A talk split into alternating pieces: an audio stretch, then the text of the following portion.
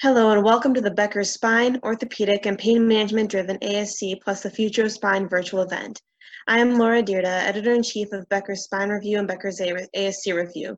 And I am pleased to be joined today by Dr. Frank Phillips, who's the um, Director of the Division of Spine Surgery at Rush University Medical Center, Chicago, as well as President of the International Society for the Advancement of Spine Surgery. Dr. Phillips has spent his career at the forefront of spine surgery and is an innovative leader in the space. Before I jump into our questions, Dr. Phillips, could you please tell us a little bit about your background? Yeah, hi Laura, and thanks for inviting me to be part of this. So, uh, as Laura said, it's uh, Frank Phillips. I'm a, a, spine surgeon in Chicago. Um, academically, I'm part of the Rush University hospital system, but functionally practice as Midwest Orthopedics, which is really a private practice. So I sort of see spine from uh, both angles, from the private practice angle and the hospital academic angle, both of which have unique implications in the world we've sort of moved into. Um, my practice is a fairly typical spine surgery, probably 75% degenerative, 30% deformity. Um, I've always been intrigued and involved in minimally invasive procedures, technologies, and also some of the more recent uh, devices that have evolved in uh, motion preservation surgery. So that's sort of my five minute overview of uh, what I am and what I do. Fantastic. Well, I'll jump into the questions now. Um, Dr. Phillips, how has the pandemic, pandemic changed your outlook on the spine field? Yeah, it's sort of a, been an interesting time for, I think, all the stakeholders in spine. I think the next year is going to be challenging for all of us. And I think we're all looking at the spine world through a fairly uh, challenging sort of, uh, through a tough, uh, going through a tough period over the next year. I think, you know, there's no doubt uh, spine surgery in my mind is going to slow down to some extent. I think patients are afraid of being in hospitals with all the fears of COVID. Um, I think hospitals are struggling, you know, in, in the days when they were primarily filled with COVID patients and not doing elective surgery, they lost, you know, millions of dollars every week, and that's hard to come back from. And at the same time, you know, manufacturers, device manufacturers have had a tough go it. They've uh, lost a quarter of revenue, um, and hospitals are pulling back. They're not spending on capital equipment now because they've got to conserve capital. So I think it's going to be a difficult year. I think I'm optimistic ultimately. I think we'll get through it. I don't think fundamentals around spine have changed. But I think it's just going to be, and I mean, this is sort of a cliche. I'm sure you've heard it from everybody you speak to. It's going to be a challenging year, regardless of your uh, type of practice or where you practice. Um, although there's certainly some geographic variation we've seen in how the effects of COVID on spine practices. That makes sense. And where is your practice today at Midwest Orthopedics? Are you kind of um, in that area where you're um, starting to ramp up again, or, or where are you today and where do you expect to be? Yeah, so in Chicago and our practice sort of uh, March and April pretty much totally shut down other than emergent and, uh, you know, uh, emergent and uh, care. So they, we really were shut down for a couple of months. You know, as of now, I think we're pretty much close to back to normal in terms of certainly how the operating room functions. Me personally, when we came back in May, I just really, and we'll talk, I'm sure, about it later, did all my cases in the surgery center for a number of reasons. As of June, I've been pretty much back to full speed at the hospital, um, as well as obviously the surgery center. And I think what we're seeing in our practice, you know, there's this sort of ramp up of cases right now because there's been this pent up demand. I mean, I have patients that were originally scheduled in early March and we were rescheduling them sort of every two weeks through this period. So they're very frustrated and they just want to get it done. So I think those patients are sort of just get me done. I need my surgery. I've lived in pain for so long. I've been messed around by the system for such a long time.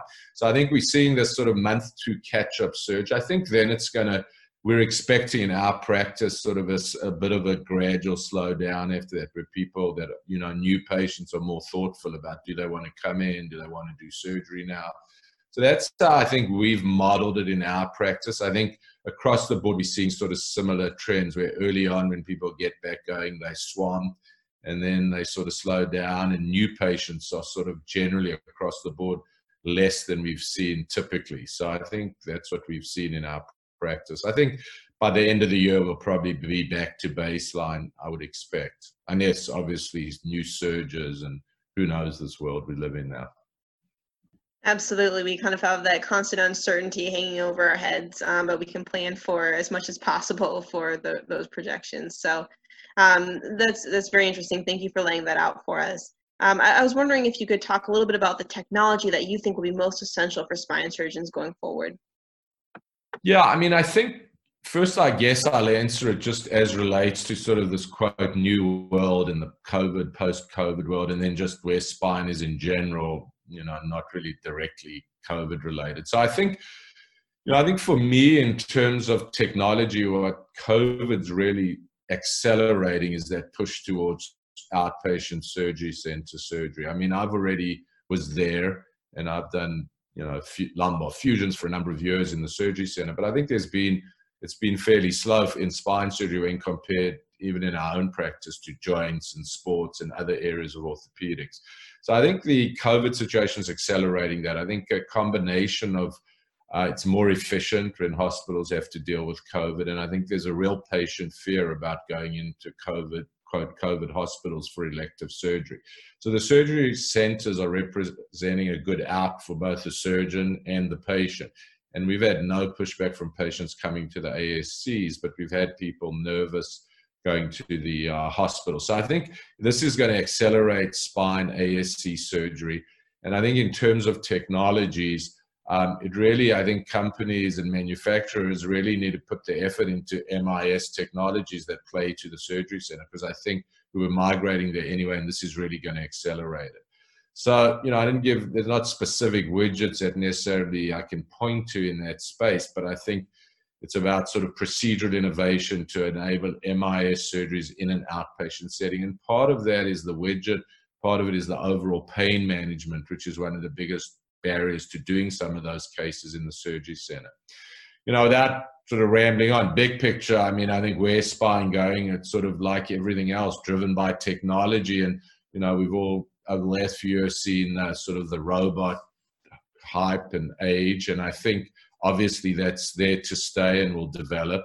Um, I think personally, I think for now, robots are more hyped than offer real clinical advantages. I think they just sort of image guidance dressed up with an aiming arm, but clearly they have the potential in the future to really change what we do. And I think the companies that have or are developing robots recognize that.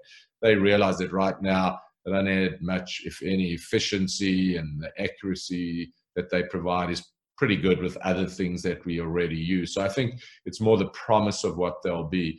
I think uh, there's augmented reality technologies that are real and coming out and actually imminent.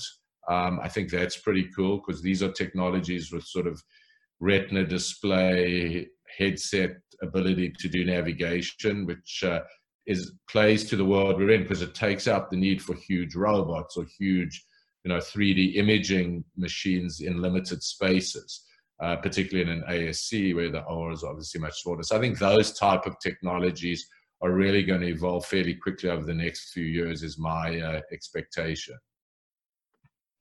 Absolutely. Thanks for that overview. And I know that in the ASC as well, the cost structure is a little bit different and their appetite to be able to um, bring on some of these technologies, I'm sure is is different from the hospital setting. Do you have any thoughts on um, what you know ASCs need or um, for the device companies and vendors in general as they're trying to develop a strategy for bringing these things into the ASC space and making their case for them? Yeah, I mean, I think a lot of it, to be honest, I think you're right. I mean, these huge robots just can't be in an AC. The economics are prohibitive right now. And, you know, it's just a tough thing to get into an ASC and make work there. So I think they've got to be sort of more ASC friendly enabling technologies, like, for example, the headset with a laptop concept where you can do navigation, which is real and is actually out there and imminent. So I think, the, and much cheaper than a million dollar robot. So I think those types of technologies will play to the ASC. I think, and I think maybe we'll talk about later, a lot of it, the, the roadblocks in ASC have to do with the pricing structure, both from a manufacturer point of view and from a payer point of view and we'll probably get into that. But I think that that needs to be better worked out to really, you know, promote this uh, use of uh, ASC for cases that really belong, in my opinion, in the ASC. Absolutely, that's great insight. Um, my next question is, where do you see your practice one year from now? What do you think will be different? What will be the same? Yeah, I mean, I think we're all uh, very adaptable, and suddenly, you know, I was freaked out going back to work, and three weeks later, it feels like it's back to normal, even though it's not. But so people adapt quickly. I mean, I think a year from now, honestly, practices will look the same. I think, you know, hospitals will look similar. I think, I believe personally that my practice there'll be more and more surgery in the ASC. I mean, it was sort of going there, and I think this has accelerated it.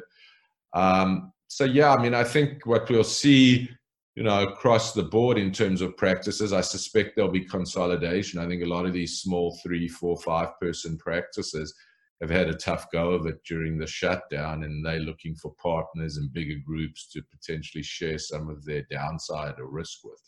So for our practice, which is obviously established practice, a busy practice, I think a year from now it'll look pretty similar. Uh, personally, I think maybe more ASC surgery. Um, but other than that, not anything drastically different to was it, what it was three, four months ago. Got it. That's good to know. Um, the next uh, question or two here, I wanted to talk a little bit about value-based care in the spine field. How do you see that evolving? I know it's been something that's been around for a while now, but given the certain circumstances, how do you see value-based care evolving and what are some of the most important best investments that surgeons can make in that area um, to prepare? Yeah, I mean, I've gone back and forth on this. I mean, at one point, I was sort of, this is the future. We're all in. We got to build, measure, or get all our metrics to be prepared for this and like you sort of suggesting in the way you phrased the question, I mean, in spine, it's been a lot of fits and starts. It hasn't really panned out. And it has a lot to do with total joints are pretty much uniform. I mean, every hip replacement looks about the same, although my joint colleagues would probably be offended. But spine, it's just a different animal, you know, like a, you know, bundle for a lumbar fusion up to five levels you know, encompasses so many different pathologies and comorbidities. And that can be a simple posterolateral fusion to a front back side, up and down fusion. And the economics of those are so different. So it's been really challenging. And we've tried within our group to be part of uh, Medicare bundles and really try and embrace value based care. But it's just ex- exceptionally difficult to do in spine. And it hasn't really taken off like it has in joints or other areas of orthopedics. So I, I still think the emphasis on the principle of value-based care is here to stay. There's no doubt. Um, but it's a tough thing in spine to execute on. I mean, obviously, payers want to move away from fee for service, and you know, we at the same time have to prove the value of what we do. But a formal sort of value-based program has just been very elusive in spine. So I'm, I'm sort of I think we should collect data, and I think it's important all practices do it because if you don't have it, you're probably going to be in trouble. But uh, is it really going to be sort of the future in the way people have talked about it? I'm less certain of that than I might have been three, four, five years ago. Absolutely, that makes sense. And what's your impression of the payer landscape coupled with this uh, this idea of value-based care? Um, what are you seeing from the payers, and how are you seeing any changes related to risk-based contracts, reimbursements um, in the inpatient or outpatient setting? Yeah, so we have as in our group and at Rush, we have a number of sort of risk-based commercial bundle type arrangements. Um, and again, we've struggled. I mean, we've struggled to execute on those. And it, again, it has a lot to do with variability. You can do a one-level cervical fusion, they leave six hours later, another one sits around the hospital for two days.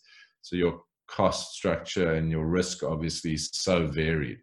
And partly that can be managed with critical pathways to manage those patients, but part of it is spine by the nature of it. There's just a lot of built in variability. And I know it sort of sounds like an excuse, but it's just the reality of the patients and the procedures we do.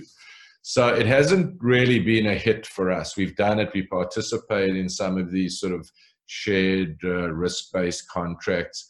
Um, yeah, and they've been okay. Um, you know, in general, the reimbursement challenges remain. I think for all spine surgery, it's not got any easier, you know, getting cases approved and the payers, you know, fall back on its experimental that we're all used to hearing for well established procedures. So that hasn't necessarily improved. I do think for me the biggest challenge, honestly, is it makes such obvious sense to move cases to the surgery center environment. The economics to the payers are so compelling, and we struggle with that. Like we still, I still can't get like a TLIF fusion uh, for certain payers approved in the ASC.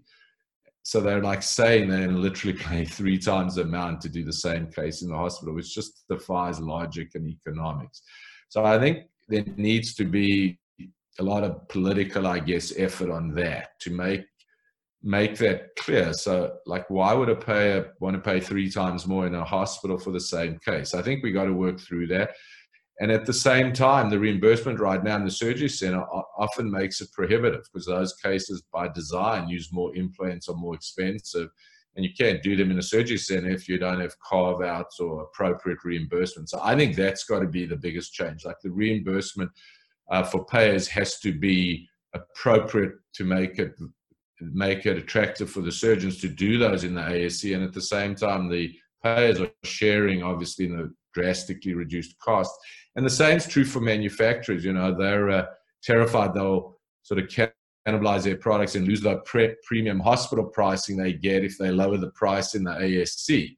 But then at the same time, the price they're offering us in the ASC just doesn't work with the reimbursement we're getting for that case from payers.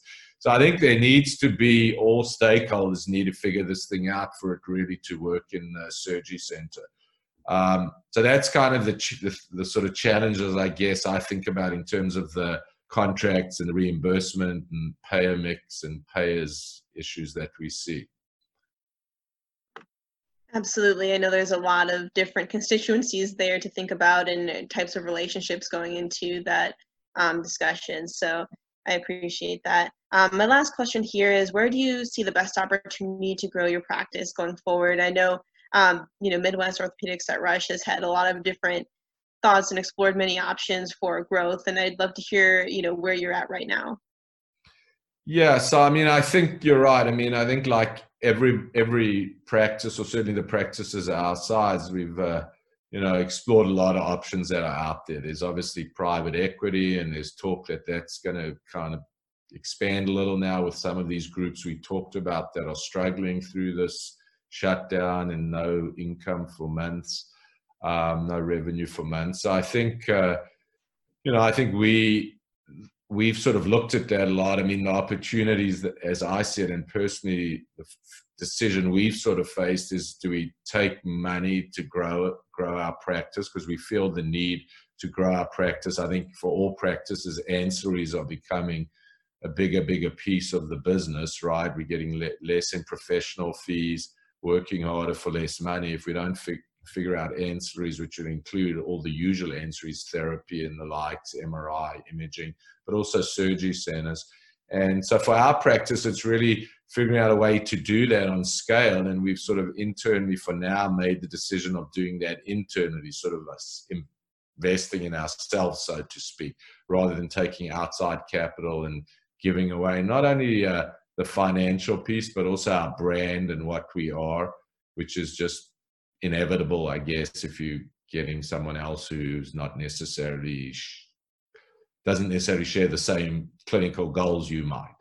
Um, some outside money, in other words. So, so I think we've decided we have to grow, we have to have scale for many, many reasons, and we've decided to do that sort of through organic growth with partners, basically putting in retained earnings, and uh, which is obviously not the traditional way orthopedic or medical practices function and use that to grow our footprint, both in terms of geography and in terms of developing the ancillary streams we, we, we'd like. Absolutely, makes sense. And one follow up there uh, do you think this kind of turn to telehealth and ability to connect from further distances will um, be a boon uh, for you when you're looking at growing your footprint, or is that not something you've discussed with the partners? No, I mean, I think it's been interesting. When at first we started talking about it, um, I was thinking it's a total waste of time. And as I started doing it, I like fell in love with it. It's so efficient for patients; they love it. I mean, if I'm downtown and a patient comes from the suburbs to see me, it's like a five-hour commitment. Driving in, waiting, I'm two hours behind. All the stuff that goes with that. Here, if I'm on a telehealth at two o'clock, I call them at two o'clock. They get 30 minutes. We talk about weather and sports, and it's great. And it's been shocking to me how well accepted is even for patients uh, wanting surgery. Like I've said, well, you better come in so we can meet face to face. I'm going to do surgery on you. And they go, no, we're okay, doc. So, it, I mean, you got to see them to examine them, obviously. But so I think, you know, the limitation of telehealth will be if payers pull back, right? Because they don't, they're afraid suddenly there'll be a lot more visits than there used to be because telehealth makes it easy. So uh, yeah, so if telehealth stops getting reimbursed when the dust settles, that'll be a problem. But I agree with you. I mean, I think we've seen real opportunities through telehealth. We can reach obviously far wider geography than just sort of the immediate communities we serve. Um, yeah, I think it's going to, if as long as it gets paid for, I think it'll uh, expand what we all do and I think it makes doctors more efficient. You know, you don't have to be running two hours behind. And as I say, it's it's patients really seem to like it. Well, thank you so much for joining us today, Dr. Phillips, for this discussion. I really appreciate it. As always, it's been a pleasure to speak with you, and I look forward to continuing the dis- discussion in the future. Yep, thanks for having me on. Hopefully, soon we'll be able to do it all uh, in person, right? Absolutely, absolutely. I'll look forward to that day. Yep.